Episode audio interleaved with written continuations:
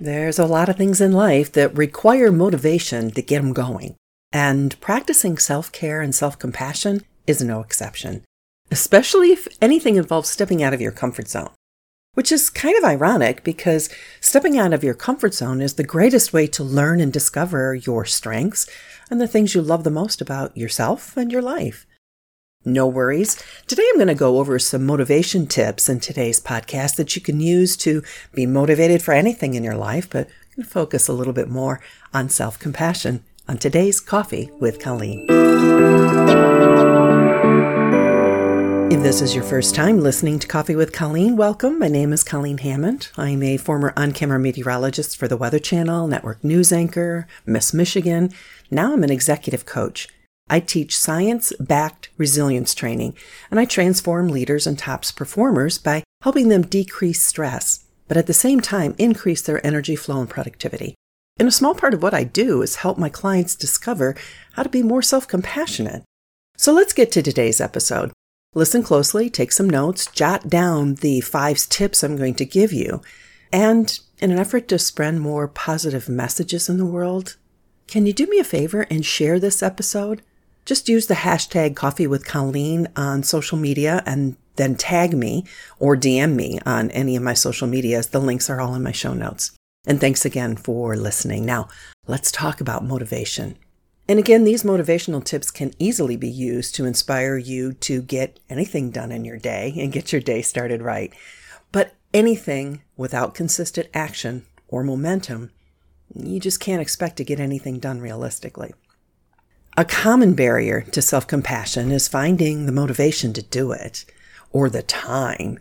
And it just sounds simple to say, just do it. But changing your lifestyle or adding things into your routine takes time and a bit of effort. And besides, you don't always feel like doing it, and that's okay. But I encourage you to take action and prevent yourself from avoiding any kind of self compassion altogether. So I'm going to give you five tips to help find the motivation for self compassion. The first and foremost, just make it fun and rewarding. If it's something that you feel like you have to do, then you're probably not going to feel motivated to do it. I have to do this to reduce my stress. Well, that doesn't really reduce your stress. So be sure the self compassion activities that you pick are right for you. They're fun. They're rewarding and you look forward to them. Number two, find an accountability partner. You know, you can find other people that have similar interests, or maybe ask your friends and family to join in a self compassion challenge with you. Then you can become each other's accountability partner, and then you avoid making excuses or neglecting your plan altogether. Accountability partners can help you overcome the idea of doing something for yourself by including others with you. And that's very useful because a lot of us tend to put the needs of others before ourselves. So if we're doing this with them or we're, we're going to show up for them because we are their accountability partner, it's a win-win.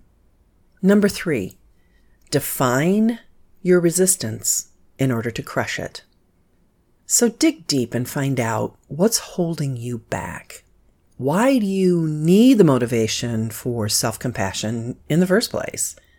This means something in your plan isn't just fitting just right and it doesn't align with you or your overall virtues or plans for life, your vision, your mission. So, for example, what do I mean? You want to add more physical activity, but you think you have to do that at a gym and you don't feel comfortable in a gym environment. So you avoid exercise altogether.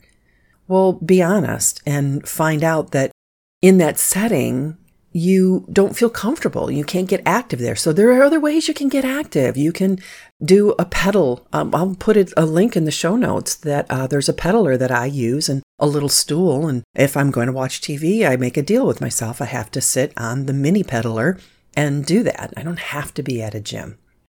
So define that part of your plan that's giving you that resistance and then crush it. Number four, Make it fit into your schedule. Don't try to do or be something or someone that you're not. Like, for example, if you're not a morning person, but you have to feel like you have to wake up early, that ends up leading to you making more mistakes throughout the day. So, getting up early to meditate or work out or whatever, that may not be the right time to implement that self compassion habit for you. And there's no one size fits all self compassion plan. Just because you can't be a morning person doesn't mean you can't be healthy or develop a great and functional self compassion plan. And finally, get a little crafty. Maybe turn your self compassion routine into a craft project that involves you being fully involved. Maybe you like charts. So instead of having an app to track it on your phone, do a visual chart on the wall and track your results that way. So you can visually see and feel and touch how well you're doing. Those vision boards are, that's why they're so successful, because those can inspire you to crush your goals. The most important thing in the end is to just do it anyway. You won't always feel like doing it, but once you get started, you'll feel better. So oftentimes it's just, you know, I'm just going to read for five minutes, or maybe I don't have time for an hour and a half meditation. I'm just going to meditate for five minutes. Just do a little bit of something. A seven minute routine. There's lots of apps out there for exercise that you can exercise in seven minutes. Do something. You are important and you should make yourself a priority. Use these tips to find the motivation to kick your self compassion plan into action so you can live a longer and healthier life. I hope you enjoyed this episode of Coffee with Colleen. Tell some people about this show or just this episode and spread some positivity.